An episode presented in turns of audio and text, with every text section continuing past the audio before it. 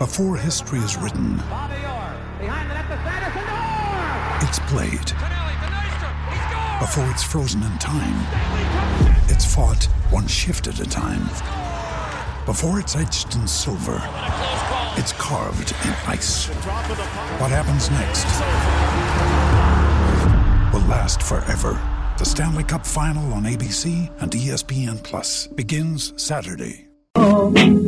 E sul tarzone del cupolone nanda la maglia tu colori e trovò di tu colori Roma nostra oggi signora del pure far non più maestri Mimmo Ferretti, buon pomeriggio. Ciao Guglielmo, ciao Piero, un saluto a tutti i nostri amici all'ascolto. Eh. Ciao Guglie- Sì, ciao, ciao È Mimmo. uguale, Eh, so, chiami so, pure so. Guglielmo, non è un No, problema, no. Piero. No. È, è troppo, per No, me è troppo poco No, per vabbè. Mimmo. Eh. non si può. Ok, ma ammazza, però Sì, dai, eh. cominciamo così che se no Eh, e allora? la glicemia a dei livelli che poi tocca andare pure all'ospedale con tutto sto dolciume che gira. Te Come pure un state? po' mie. Ah, eh, te mi... Ah. Ma insomma, diciamo che sabato non è stata una giornata bella, ovviamente, eh, riferimento alla notizia di, della morte di Carlo Mazzone mi ha veramente colpito eh, per motivi facilmente intuibili. Eh, però insomma adesso possiamo anche parlarne con un minimo di serenità visto che gli è stato dato l'ultimo saluto quindi possiamo cominciarne a parlare se volete se no parliamo della partita io parlerei più di quella di Verona che della partita di ieri se voi siete d'accordo perché sulla partita di ieri è stato detto tutto il contrario di tutto c'è chi ha sbagliato qualsiasi cosa nel, nel raccontarla. Secondo me c'è chi ha esagerato da una parte, chi in un senso positivo, chi in un senso negativo. Ditemi voi da dove volete cominciare, io sto qui fino alle 18.30, se volete anche di più. Fate Da- come vi pare. Da sono Mazzone, io, io inizierei come dicevi te proprio da Carlo Mazzone e poi andiamo in ordine sequenziale. Guarda, allora Carlo Mazzone probabilmente fino al giorno della sua morte, perché poi qualcosa è cambiato, veniva considerato un personaggio, e lui lo era sicuramente molto schietto, sincero, verace, singolare, no? Però non si era mai detto, cosa che invece è accaduta dopo la sua morte, purtroppo come spesso, Accade, troppo sì. spesso capita, che era anche un grande allenatore, lui è stato un grande allenatore, lui è stato un grande allenatore. Solo che siccome non ha vinto nulla di clamoroso perché le, le salvezze di squadre in- improponibili eh, non vengono considerate grandi traguardi ma lui è stato veramente un grande allenatore. Ehm, alla Roma è stato accusato di soprattutto si ricorda un gruppo di partite che la Roma chiuse senza vincerle ve le ricorderete tutte però 14. poi, esatto Piero, poi qualcuno, troppi non si ricordano di quando la Roma, la sua Roma giocava con Balbo, Fonseca, Totti, Giannini, e Carboni, e Moriero e Cappioli, eh? cioè non se lo ricorda nessuno, che giocavano tutti questi, quindi non era sicuramente un difensifista, non era uno che pensava a difendersi e basta. Guarda che la Roma del secondo catenacciare. anno di Carlo giocava un bel calcio. Eh, lo so, Pia, però non, non- siccome Sì, non- poi alla fine l'albo d'oro. lo sai, adesso tu lo sai, no, Pia, che basta essere, lui diceva sempre una cosa, Carlo, ci stanno gli allenatori che la domenica si mettono la tuta e quelli che poi vanno in televisione in giacca e cravatta e sembrano grandi allenatori solo perché vanno in televisione nelle poste partite in giacca e cravatta. Lui ha sempre preferito un'altra strada, quella del campo, quella della tuta, quella degli scarpini, cioè lui andava in panchina con gli scarpini che a pensarci adesso faceva sufficientemente ridere. Il presidente Franco Sensi lo pregò di andarci in giacca e cravatta, se voi andate a rivedere le prime partite lui ha resistito, poi alla fine non ha fatta più, si è rimesso la vecchia tuta perché lui era uno che da tuta, uno da campo, uno che doveva fare il suo mestiere in una certa maniera. E secondo me l'ha fatto, l'ha fatto molto bene perché al di là di quello che diceva Piero poi parla anche l'Albodoro, però parlano anche tutti i calciatori che, che sono stati con lui, che l'hanno avuto come allenatore, non ce n'è uno che non ti parla in maniera, ma non bene, parla bene di Mazzone è facile, ma come ne, ne parlano ancora oggi tutti i giocatori che lui ha avuto è una cosa incredibile. Pensate soltanto a Pep Guardiola? Esatto. quello che, che ha fatto l'altro giorno. Voi dovete sapere una cosa. eh, Carlo, dopo che si era ritirato ad Ascoli, non era uno che parlava molto con i giornalisti, nel senso non gli andava di fare tante interviste, ma soprattutto a lui non, non gli dovevate mai fare una domanda. Chi era meglio? Roberto Baggio o Francesco Dotti? Questa non gliela dovete fare mai questa domanda. Mai perché se no lui cominciare a dire eh, no, e allora non mi vuoi bene, come te faccio a rispondere a questa domanda? Lui, lui a- amava, adorava Francesco Totti, ma, ma, ma stravedeva per Roberto Baggio, qualcuno potrebbe dire, eh, ci mancherebbe. Lo dice pure Baggio. Esattamente, e poi per lui esistevano tre calciatori nel post carriera, esistevano Francesco, Roberto Baggio e Peppe Guardiola, solo questi tre. Tu gli parlavi di questi tre lo facevi contento e ti cominciava a raccontare tutta una serie di cose. Poi, insomma, quello che è uscito sui giornali che hanno un pochino rivalutato la figura dell'allenatore, mh, mh, in realtà ho trovato mh, in qualche caso poco credibili i racconti che sono stati fatti sull'uomo perché insomma in qualche modo poi è facile no? Andare per, per, per, per, cose sentite dire un milione di volte e raccontarle come se magari uno le ha vissute in, in prima persona. Io tre anni di mazione me li sono fatti tutti, tutti i giorni, Piero lo sa. Tu, sì. Tutti i giorni, mattina, sera e anche qualche volta notte a Roma in trasferta, quindi se dico una cosa sul conto di Carlo Mazzone, se non altro credetemi che sono delle cose che, che sono accadute realmente al 100%, come quella che stava raccontando prima Piero, di quell'episodio ah. dell'intervista di Zeman. Devo dire una cosa Piero che tu non hai detto perché sei un signore, che noi per tutto il pomeriggio avevamo in qualche modo stimolato Carlo a venire in conferenza stampa, non, non direttamente perché ovviamente lui stava a fare l'allenamento, ma insomma chi di dovere diciamo dai faccia venire Mazzone, faccia parlare con Mazzone, perché non è come adesso Guglielmo che c'erano le conferenze stampe era un po' diverso. programmate, era un pochino diverso, c'era un altro rapporto, tutti dicono che è meglio io e penso anche Piero sosteniamo che era molto meglio prima, molto meglio prima. Anche, anche, per i diretti protagonisti, eh? cioè anche se potevano esprimere in maniera molto più libera.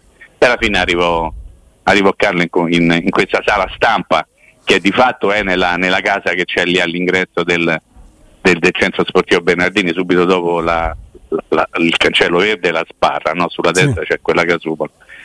E lui la prima cosa che, che mi chiese eh, com'è sto De Bari? È uno dei come posso... mi fa, ma, ma com'è sto De Bari? E io subito gli ho detto, oh, è il più bravo di tutti, un giornalista super affidabile, uno che non si inventa mai una parola. Ovviamente io volevo portarlo e lui mi fa, ci posso parlare? Io ho fatto Carlo, ma ti ma ti pare che ti faccio parlare con De Bari? E come ha raccontato Piero, andammo in questa cabina, chiamammo la redazione del messaggero, direttamente al numero di De Bari, che io conoscevo ovviamente, e faccio Gabriele, guarda c'è qui eh, Carlo Mazzone che ti vorrebbe parlare. E De Bari un po' sorpreso rispose, beh, eccomi qua. Allora Carlo prese il microfono e fece Ciao De Bari, sono Mazzone, proprio così adesso non riesco a imitarlo bene, però il tono era quello. Eh, sì. E fa, senti un po', ma tu mi confermi tutto quello che hai scritto, eh? Mm, mm, mm. Va bene De Bari, grazie, eh? attacca, si rivolta e fa mettetevi seduti che oggi vi faccio scrivere. Meraviglioso. Aperte il rubinetto. Aperte il rubinetto. Sì. Aperte il rubinetto, gli ha ritirato fuori che lui, quando lui già allenava in Serie A o in Serie B, Zema all'era giocatore di palla a mano in Cecoslovacchia, ricominciava a dire delle cose che magari non erano neppure vere, però gli partiva proprio sì, sì. Eh, la brocca perché è quello che fece quando mise per una settimana intera una pagina del Corriere dello Sport fuori dalla stanza de, dello spogliatoio del sondaggio, no? Meglio esatto. ruolo per ruolo esatto, e veniva esatto. fuori che tutti i giocatori da Lazio erano migliori. è a 12 a 0 eh, Lazio. eh, esatto. Allora erano lui migliori di quelli tutti i giorni metteva a sua foglia poi la partita fino a 3 a 0 per la Roma ce lo ricordiamo tutti. Ma insomma se poi mi dovete fare parlare mazione io non mi fermo più. Vi ricordo soltanto due circostanze legate a quando lui era allenatore del Brescia la prima in occasione della partita del eh, novembre 2000, quell'anno del, dello scudetto, la Roma andò a Brescia e vinse 4-2. Ve la ricorderete con tripletta di Tripletta di Francesco, sì. No, Batistuta, Francesco Batistuta, sì, sì, sì, sì. Tripletta di no, Batistuta. Perché quella con, con la tripletta quella di Francesco dopo, eh, c'è, sì. c'è, un altro ricordo che esatto. andrò a snocciolare. Nel post partita tutti in sala stampa, ovviamente a noi insomma ci interessava, sì, capello, l'intervista e tutto quanto, però c'era anche Mazzone quel personaggio, allenatore del Brescia.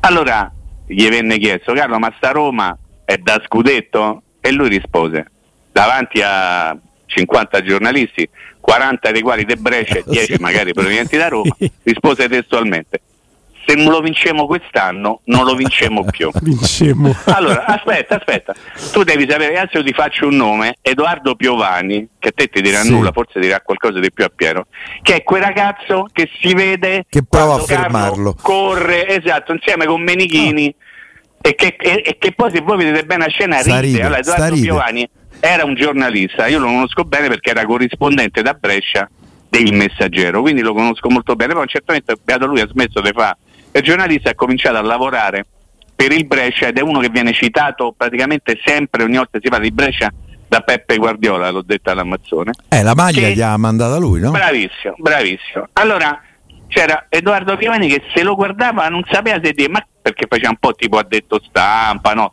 General manager, faceva... Eh, Oh, e mo ho detto che devo fare, e mo ho detto che devo fare, come dire, ma tutti a rete. Ma tu sei poi... allenatore del Brescia?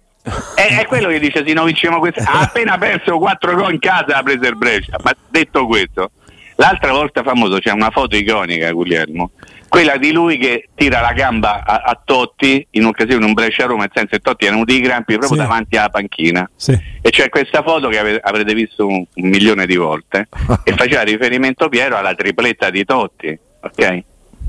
E insomma lì qualcuno che era presente a, vicino alla panchina racconta che Mazzone ovviamente ha visto Totti che stava lì che i Grampi si è alzato, gli è andato a tirare la gamba, a tirare in, ger- in gergo tecnico, ma che ovviamente gli ha detto oh non te potevano venire i primi i Grampi era, era, questo era, era questo così. Era così. era così ma poi dico un'altra cosa che questa magari sanno tutti quella ragazzi va a fare la doccia, ma non era così la frase. Mm, ve lo posso assicurare perché ero presente. E lui, siccome lui a Totti lo chiamava Totti, non lo chiamava Francesco, non lo chiamava ragazzino, poteva parlare ragazzino quando parlava con i giornalisti, diceva ah, c'è ragazzino, ragazzino, ma lui a Totti lo chiamava Totti. Eh. Quando lui entrò minaccioso dentro la sala stampa, gli disse a Totti va a fare la doccia.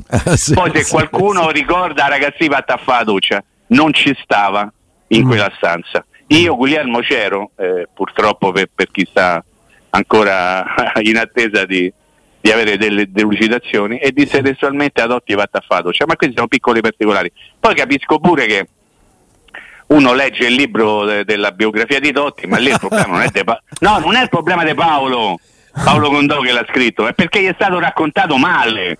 Perché io immagino con chi ha parlato Paolo per fare quel libro, no? ma magari non se lo ricordava manco lui la frase esatta dei Totti. Eh, però, De Mazzone, scusa, però io stavo e me la ricordo al 100%. Quindi, semmai la colpa è, non è di chi ha scritto il libro, ma di chi ha raccontato quelle cose lì. Comunque, semplicemente per dire che Mazzone, forse voi non lo sapete, ma magari qualcuno se lo ricorda, abitava a Trigoria quando era allenatore da Roma. Cioè, lui stava lì, eh. Cioè, lui non, non è che andava non da prese mai in casa. No, stava sempre a Trigoria e c'era una specie di stanza enorme in cui c'era tutte le cose sue, con Menico, facevano le riunioni, eccetera, eccetera. Poi forse se non mi ricordo il primo anno, Piero Moyes blocco un ricordo, lui decise, siccome Ascoli, sapete, no, la patria del, dei calzaturifici, uh-huh. ok? Lui c'era un amico che ovviamente faceva delle scarpe, perché lì fanno tutte le scarpe, sì, sì. qualcuno fa pure le sole da quelle parti, ecco. ma questo è un altro discorso, e decise di fare, ho deciso che voglio regalare un paio di scarpe a tutti i giornalisti che seguono la Roma e faceva ridendo. Se non altro potrò dire che ho fatto le scarpe ai giornalisti e rideva sempre come matto di questa battuta. Chiamo a testimonianza Patrizia Rubino, qualora avesse voglia, Massimo Barchiesi e chiamo tutti coloro che eh, vi faccio dei nomi che probabilmente conoscete, no? non sto parlando di gente sconosciuta, che in quel periodo faceva la Roma in maniera quotidiana, oltre ovviamente che so, eh, Silvio Rossi, eh, Piero, possiamo eh beh, nominarlo Silvio Rossi, no? Eh insomma eh tutta gente che seguiva minuto per minuto la Roma di Mazzone e lui diceva ho fatto le scarpe ai giornalisti per, e regalava queste scarpe ovviamente eh, pochi l'hanno presa e c'era sta camera con 20, 30 ma che dico ma c'è una cinquantina di pacchi di scarpe. Ma insomma era tanto per dire il Mazzone un pochino meno conosciuto. E, e mi fermo qui e mi fermo qui perché ne avrei anche altri però poi sono troppi, eh, sono veramente troppi. Eh, nei prossimi mm. giorni possiamo dire qualcosa. Tu sai, Guglielmo, che in occasione di uno spareggio per un posto in Europa in cui c'era di mezzo il, il Parma, Piero, te la ricordi questa? Sì. O, o, la Roma o il Parma dovevano andare in Europa, ma mm. il Parma doveva giocare uno spareggio e contro una squadra non mi ricordo no, mi pare genere. Una finale di Coppa. Una, sì, una cioè, roba che se genere, la vinceva la Roma andava, bravissimo, andava in, in, Europa. Lo chiamo spareggio perché, perché, era di fatto una sorta di spareggio fra il Parma e la Roma. E lui invitò tutti a, a casa sua, no? mm-hmm. facciamo tutti una cena, se vediamo la partita insieme e vediamo quello che succede. E alla fine purtroppo non si brindò perché vinse il Parma, mi pare con un gol di Brolin. Voi ricordate lo svedese che adesso pesa eh no. 412 kg forse ma, eh, quando è digiuno? Ah, Era un bel preso, giocatore. Ha preso qualche sì. chiletto quindi. Sì, esatto. Però insomma per raccontare tant- tante piccole cose, tante piccole storie. Vabbè, dai, parliamo della Roma di oggi, dai. Eh, eh, anzi, quella di domenica. Allora, Perché, non mi avete niente sulla partita di ieri. Eh, no, eh, io, io, te volevo chiedere del portiere. Ecco, lo sai ah, che. Guarda che eh. non sei il solo che mi chiede del portiere. Allora, eh, dice perché lui Patrizio poteva fare qualcosa di più sui gol. Allora, eh, Piero, tu lo sai, a me lui Patrizio non è che piace proprio tutto sto mondo, no? E quest'altro pure. Penso che sia un portiere così, che se ce n'è uno meglio, io me ne più uno meglio. Mm. Però vi assicuro, provate voi probabilmente non l'avete mai fatto voi, ma magari qualcuno che l'ascolta sicuramente sì, ammettete in porta e attentate difende una botta di quel genere da 10 metri di Cantreva. Guardate che è il una primo. roba imposs- il primo, impossibile da prendere. Devi alzare le braccia e ti deve incoccia- incocciare eh, te deve di bene, sì. te deve di bene, te deve, te devi a lui addosso, tu la palla nabi se no, mm. perché la velocità io non so se è stata calcolata ma non la prendi. Il secondo, il secondo eh, eh, o è un grandissimo gol di Candreva o una papera del portiere. Per me è la prima, cioè lui fa un gol, poi te, chiamo a raccolta. Mm. Eh, prima Smalling e poi Cristante, cioè Smalling è mm. nel primo gol fa una cosa che manca a Naghe male. la fanno male, male. ok perché se gira dall'altra parte tenta di mandarlo su esterno e quello o mani sul sinistro quello c'è a destra prova a andare sul destro e va bene la seconda Cristante non lo marca eh però devo fare anche un'altra domanda, ma Spinazzola dove stava? Perché non è la prima volta che Spinazzola... abbiamo passato anni a dire che Risi impeccava le partite perché non sapeva fare la diagonale, vi ricordate Risi? Sì, sì. sì. Inutile, inutile andare a ricordare una certa partita, un certo 25 aprile di un certo anno. Ma Spinazzola la diagonale difensiva non mai fatto. raramente la, la sa fare. Eh. Comunque insomma, il portiere secondo me sente da colpe. Per me sul secondo eh, poteva qualche cosa si poteva fare. Se, magari posizionato più al centro, non è che entra proprio a, all'angolino la palla. Eh? Se per lui me... sta un passo più in là, la prende. Eh, Però eh, deve fare una grande parata. Però la domanda che io le faccio è perché lui deve stare un passo più là? Se la palla sta in una posizione in cui il portiere deve stare da un'altra parte. Perché il primo palo sostanzialmente è coperto da Cristante. Sì, ma no, da Cristante. Cristante stava a armare proprio Pier. Il problema è che il portiere. Eh il portiere quando vede che l'avversario ha la palla in una posizione in cui pensa che possa tirare, ok, si posiziona in un certo modo. Lì secondo me la bravura di Candreva è stata quella di calciare subito appena c'è avuto la possibilità di farlo, anticipando il tempo di piazzatura, di piazzamento ovviamente del portiere avversario, in questo caso di Patrizio. Certo, mm. si può fare sempre tutto, eh? no, no, ma... si può fare sempre tutto di più, perché i gol quelli proprio clamorosamente imparabili, poi alla fine, de, so, penso a qualche gol di Messi che la metta in croce di pali a mano, mm, penso a tante cose. Io non credo che lui sia stato colpevole, ho visto molta più responsabilità nel primo caso di Smalling e nel secondo di Cristante e chiamo ancora a testimonianza l'assenza di Spinazzola. Però detto questo, la partita è andata, secondo me la partita ieri ha dimostrato esattamente tutti i problemi della Roma che noi avevamo, tutti noi, nessuno escluso, snocciolato alla vigilia, e c- compreso Mourinho, cioè la mancanza di un altro attaccante, perché come detto un milione di volte qualcuno ci ha provato a far passare i discorsi di tanta gente come discorsi un pochettino del cavolo, il problema della Roma non era avere Belotti centravanti, ma era avere solo Belotti come centravanti. Okay? Questo perlomeno è quello che ho sempre detto io, chi non ci crede si ascolta i podcast o magari legge qualcosa sul Corriere della Sera, ma queste sono altre discussioni. E, e, e la mancanza proprio di un'alternativa è venuta fuori ieri perché a un certo momento se tu avessi avuto la possibilità di sostituire o Belotti, no, perché stava alla fine solo ma magari Sharawi che non stava a beccare mai, eh. tu probabilmente, non ti dico la partita l'avresti vinta, ma avresti sicuramente avuto maggiori possibilità barra probabilità di vincerla. Invece tu non ce l'avevi l'altro attaccante perché la Roma al minuto numero, ce l'ho qua, eh, attenzione, 64 fa quattro sostituzioni in contemporanea e non mette un altro attaccante. ok? No. Ne cambia 4 ma non mette un altro attaccante sebbene in panchina ci fosse Solbakken. Qualcuno potrebbe dire ma Solbakken è talmente una pippa che non è manco un attaccante. Questo io non lo discuto il parere del, delle persone. Dico che l'allenatore non ha messo un attaccante. Ma se l'avesse avuto l'avrebbe messo, siamo d'accordo su eh, questo, no? Voglia.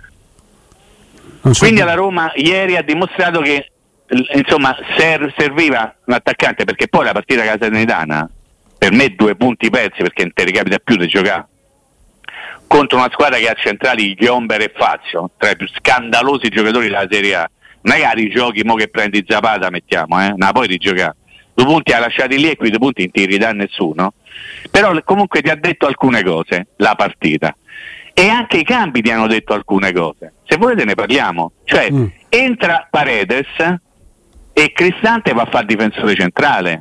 Guarda che lo vedremo più di una volta secondo me lì quest'anno. Allora, io, io, credo che se vogliamo parlare un pochino di pallone, mai di calcio, insomma Piero lo sa, Guglielmo, io sì, non parlo di calcio, sì. parlo di pallone perché quello conosco. Ma noi siamo così sicuri che vista la rosa che si va sempre più ingrandendo, la Roma continuerà a giocare 3-5-2? Perché io comincio a fare dei ragionamenti che col 3-5-2, dando per scontato tutto quello che possiamo dare per scontato e la forma ottimale di tutti, e poi comincia a essere un problema tenere fuori qualcuno, ma non perché uno non può restare fuori, perché puoi fare tanti bei ragionamenti anche con altri moduli. Tu dici dall'inizio cioè, a partita in corso? Mi? Dall'inizio, a partita in corso è chiaro, c'è cioè 5 cambi e, e, e la fortuna della Roma avere una rosa sufficientemente in grado di colmare 5, 5 sostituzioni con una certa serenità. No, ieri ne hai fatte 4. E ieri ci avresti avuto la possibilità di andare al 4-2-3-1 sicuramente durante la partita se avessi avuto un attaccante o un trequartista del quale si potesse fidare di più lui rispetto a Solbakken. Questo, per questo ti chiedevo. Ma non lo so se è il 4-2-3-1 perché la difesa a 4 secondo me è un, abbastanza problematica ormai. Però ti puoi mettere in maniera diversa anche con la difesa a 3. Eh. Ma insomma queste poi sono valutazioni che farà l'allenatore, noi possiamo soltanto ipotizzare. Perché eh, se giocano come Mezziali, Ovare e Pellegrini, e c'è la possibilità che questo avvenga già a Verona, e beh, uno tra Paredes e Cristante va fuori, eh? Mm. È proprio matematico. Eh, metti che la Roma prende Zapata come state raccontando voi giornalisti ormai da 48 ore, 48 giorni. No, pare. E, e Zapata possa, pensiamo possa essere disponibile per Verona. A Verona a regola de Bazzica gioca Belotti.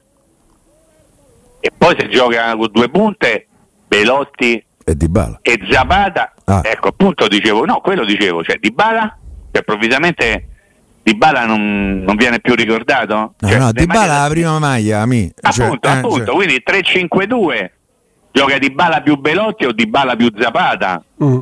Difficilmente giocano Belotti, parlo sempre a pronti via, eh? Sì. Poi corso d'opera, Guglielmo può succedere qualsiasi cosa e quindi le cose possono cambiare anche da un punto di vista tecnico oltre che tattico. Quindi io stavo pensando, ma ci possiamo ragionare su, sulla possibilità che non sia così scontato che la Roma con tutti i centrocampisti che conosciamo.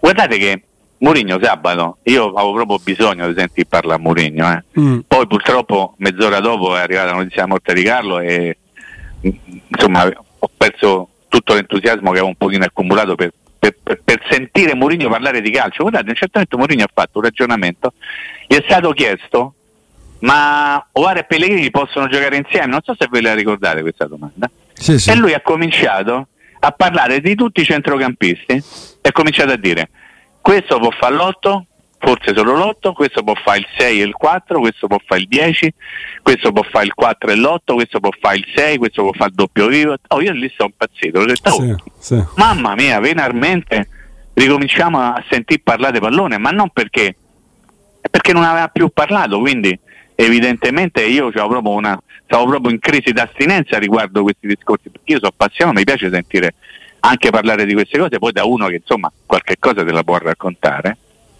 E io ho avuto la sensazione che adesso io devo andare a riprendere esattamente le sue parole, perché mi ero segnato una cosa che secondo me ci poteva aiutare a capire Adesso mi dovete dare 30 secondi perché sì, ce l'ho messa qui nel telefonino. Anche la definizione la... dei ruoli per numeri è sempre suggestiva. Quando Mourinho parla, parla di 6, allora, 8, 10. Al di là dei nuovi, gli altri hanno un lavoro con noi che ci permette di giocare in vari modi. Non abbiamo gente che può fare un solo modulo. Attenzione, eh. Renato è un vero 8. Paredes e Bove 8 e doppio pivot. Aguare e Pellegrini 8 o 10 Cristante un numero 6 o un numero 8. Possono fare tutto. Ok? Sì. Da, da questo che io ho, ho adesso letto e che avevo sentito poi sabato in conferenza stampa, a parte che ha citato solo una volta il numero 10 e, e, e, e ho, ho, avuto la sensazione che quando lui parlava del numero 10 si riferisse a Pellegrini, non so perché, ma possiamo anche parlarne. Ma perché nel, nel loro gergo noi diciamo gli intermedi e mezzali, no? Perché noi, noi, guardiamo le partite e poi ne parliamo, ma quelli sono quelli che poi le partite le fanno, mm. le preparano. Quindi quando un allenatore ti dice doppio pivot, eh, eh, che voleva dire? Voleva dire che giochi a due? Un pochino quello che io ho visto, ad esempio, nella parte finale della gara di ieri, quando Cristante, pur facendo il difensore centrale, secondo me neppure bene, però ti ha fatto il pivot insieme a Paredes. Vedi come tante volte le partite vanno interpretate, perché il cambio esce Smalling e, e, e fa, di fatto al posto di Smalling arretra Cristante. Arretra Cristante. E insomma dice, ma perché? È perché c'era una chiave tattica, per cui ha voluto giocare con due playmaker, chiamiamoli così, pivot, lui li chiama pivot, che poi Pie, tu che sei un esperto di pallacanestro, la differenza tra playmaker e pivot è sostanziale. Eh beh, però so, sono gli antipodi. Esatto, però l'1 e il 5 per ritornare ai numeri. Bravissimo, però evidentemente per un allenatore parlare di pivot significa quello che fa girare la palla, che di fatto poi è il playmaker nel basket. Però vedete come tante volte noi magari ci, io, allora, no voi, noi, io mi illudo di sapere qualcosa di pallone, perché magari non ho visto tanto, un pochino l'ho studiato. Poi però arriva un allenatore che ti comincia a parlare di 8, 6, 10 dei doppio pivot. A me sono cose che appassionano e mi invitano e mi spingono anche ad andarmi a informare meglio, a capire che cosa volevo dire. Guardo la partita e la, la sostituzione di ieri con Smalling che esce e Cristante, perché chi è che ne ha detto entra Paredes e esce Cristante? No, primo pensiero. Sì. Invece no, Cristante rimane in campo, esce Smalling e Paredes fa il difensore centrale, ma di fatto faceva anche il pivot, chiamiamolo così. Quindi attenzione perché le soluzioni poi di natura tattica, se tu hai giocatori bravi e ce n'hai tanti, eh, ovviamente puoi andarle a trovare. Perché ad esempio tu hai tre mezzale, diciamo così. Quattro, ci metto Bove, ma per me Bove non è una mezzala. Può farla, ma non è una mezzala, è magari un più mediano, secondo, sempre secondo il mio modo di vedere il calcio. Tu c'hai Oar, Renato Sanchez e Pellegrini. Uno di questi, se non due talvolta, stanno in panchina, eh? Sì, a secondo di come sì. giochi. Attenzione, quindi stiamo parlando di una rosa che se tutti stanno bene, non ti dico che è una rosa forte, da, non ti parlo dei piazzamenti, ti dico che è una rosa che ti può consentire, dico soltanto questo, di variare il tuo plan tattico. Mm. Magari partendo con un plan A e un eh, plan ma B. Ma te che modulo c'hai in testa come alternativo? 3-4-1-2? 3-4-2-1? Più 2-1. È 3-4-2-1, però io me lo sto studiando praticamente da stamattina. Mm. Eh, se tu rimani con la difesa a 3 e pensi ai due dietro la punta eh, che... centrale, eh. pensi a Dybala e Pellegrini, no? Dybala sicuro. Eh, Ovar? Ah, al limite okay, l'alternativa a Pellegrini può essere Ovar. Ok, quindi però giochi sempre con uno tra Paredes e Cristante. Perché Paredes e Cristante insieme nei due non possono giocare. Perché sono troppo simili. Sì, sì, assolutamente sì. caratteristiche diverse. Allora devo pensare che fai Paredes tra... Bove con Cristante no, pa- no, Paredes no. Sanchez con Cristante centrale difensivo e Pellegrini? È uno dei due là davanti eh, vedete che stiamo a parlare. Eh, cioè, a eh, vabbè, qualcuno tu... deve rimanere fuori. No, L'anno scorso ci lamentavamo che la Roma era corta. No, no, eh. no, ma io non me lamento, io sto tentando di parlare di pallone e basta.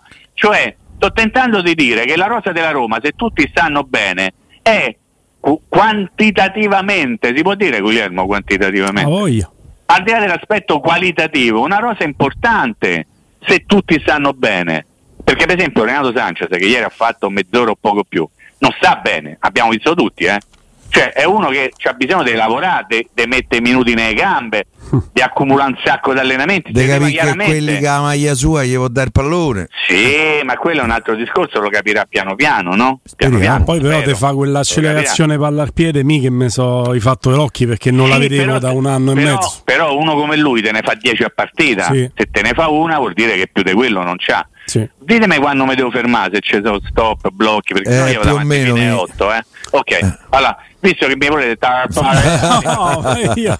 mazzetto ma io, io, andavo lungo così. Certo è che hai tirato in ballo un argomento tattico che credo avremo modo di sviscerare nei prossimi giorni ma, fa, ma anche dopo fatelo con tutti gli altri ospiti con, con gli amici all'ascolto. E, e questo significa significa tante cose. Allora e poi ci salutiamo perché so che dovete mandare la pubblicità e tutto eccetera eccetera. Guardate che al di là de, de, della squadra titolare a Verona. Sabato si gioca, ma ho confermato hanno sì, cambiato magari 20 e 45, 20 e 45 no, magari qualcuno si lamenta del calendario e fanno cambiare tutto. No. Rischia? Guardiola lo ovviamente, fa ovviamente sì certo mi piacerebbe. Eh, rischia di giocare eh, con 11 titolari ma di avere in panchina ok uno fra Christensen e Casop e quello è un altro argomento oltre a Selic. Spinazzola Zapata, che, che, avete detto voi giornalisti che entro 48 giorni arriverà alla Roma, uno fra Paredes e Cristante, Renato Sanchez e il Sharawi. Vi pare una brutta panchina? Non vi parlo da, degli 11 titolari. E, e so, Solbacca ce lo devo mettere, Pia? Eh sì, ce lo devi mettere. Oggi. E l'ollacchione norvegese. A oggi. oggi. Sono so, eh. so d'accordo sulla sottolineatura oggi. Anche Bove ci aggiungo in questa eventuale panchina, eh? Mm. Perché andate a fare i conti tra 11 e tutti i famosi panchinari eh, bisogna essere bravi a trovare sempre le soluzioni giuste. Ma io ho secondo me quello che azzecca i piani di partenza come pochi altri. Parlo di José Mourinho. Poi ovviamente in campo ci vanno i giocatori. Eh, però il piano, il piano tattico ne ha sbagliati pochi da quando sta alla Roma. Anzi abbiamo sottolineato tante volte proprio la capacità dell'allenatore di indovinare la tattica, la strategia di gara però poi se già hai giocatori bravi e ce n'hai in gran numero bravi e se stanno bene fisicamente le cose magari riescono meglio. Ripeto e chiudo. Questo non significa che la Roma lotterà per le prime quattro posizioni. Io non, ancora penso che non sia pronta oggi oggi ma la fine del mercato è ancora sufficientemente lontana. Però significa che, che puoi fare delle cose se ti aggiusti come te devi aggiustare. Perché i due punti persi ieri lasciati per strada ieri sono frutto del mercato sbagliato fino ad oggi. Perché la punta ancora non è arrivata. Eh, fermatemi. Ciao, buon lavoro, voglio bene a tutti. Un ciao abbraccio. Mimo, un abbraccio. Ciao, domani. Ciao, ciao.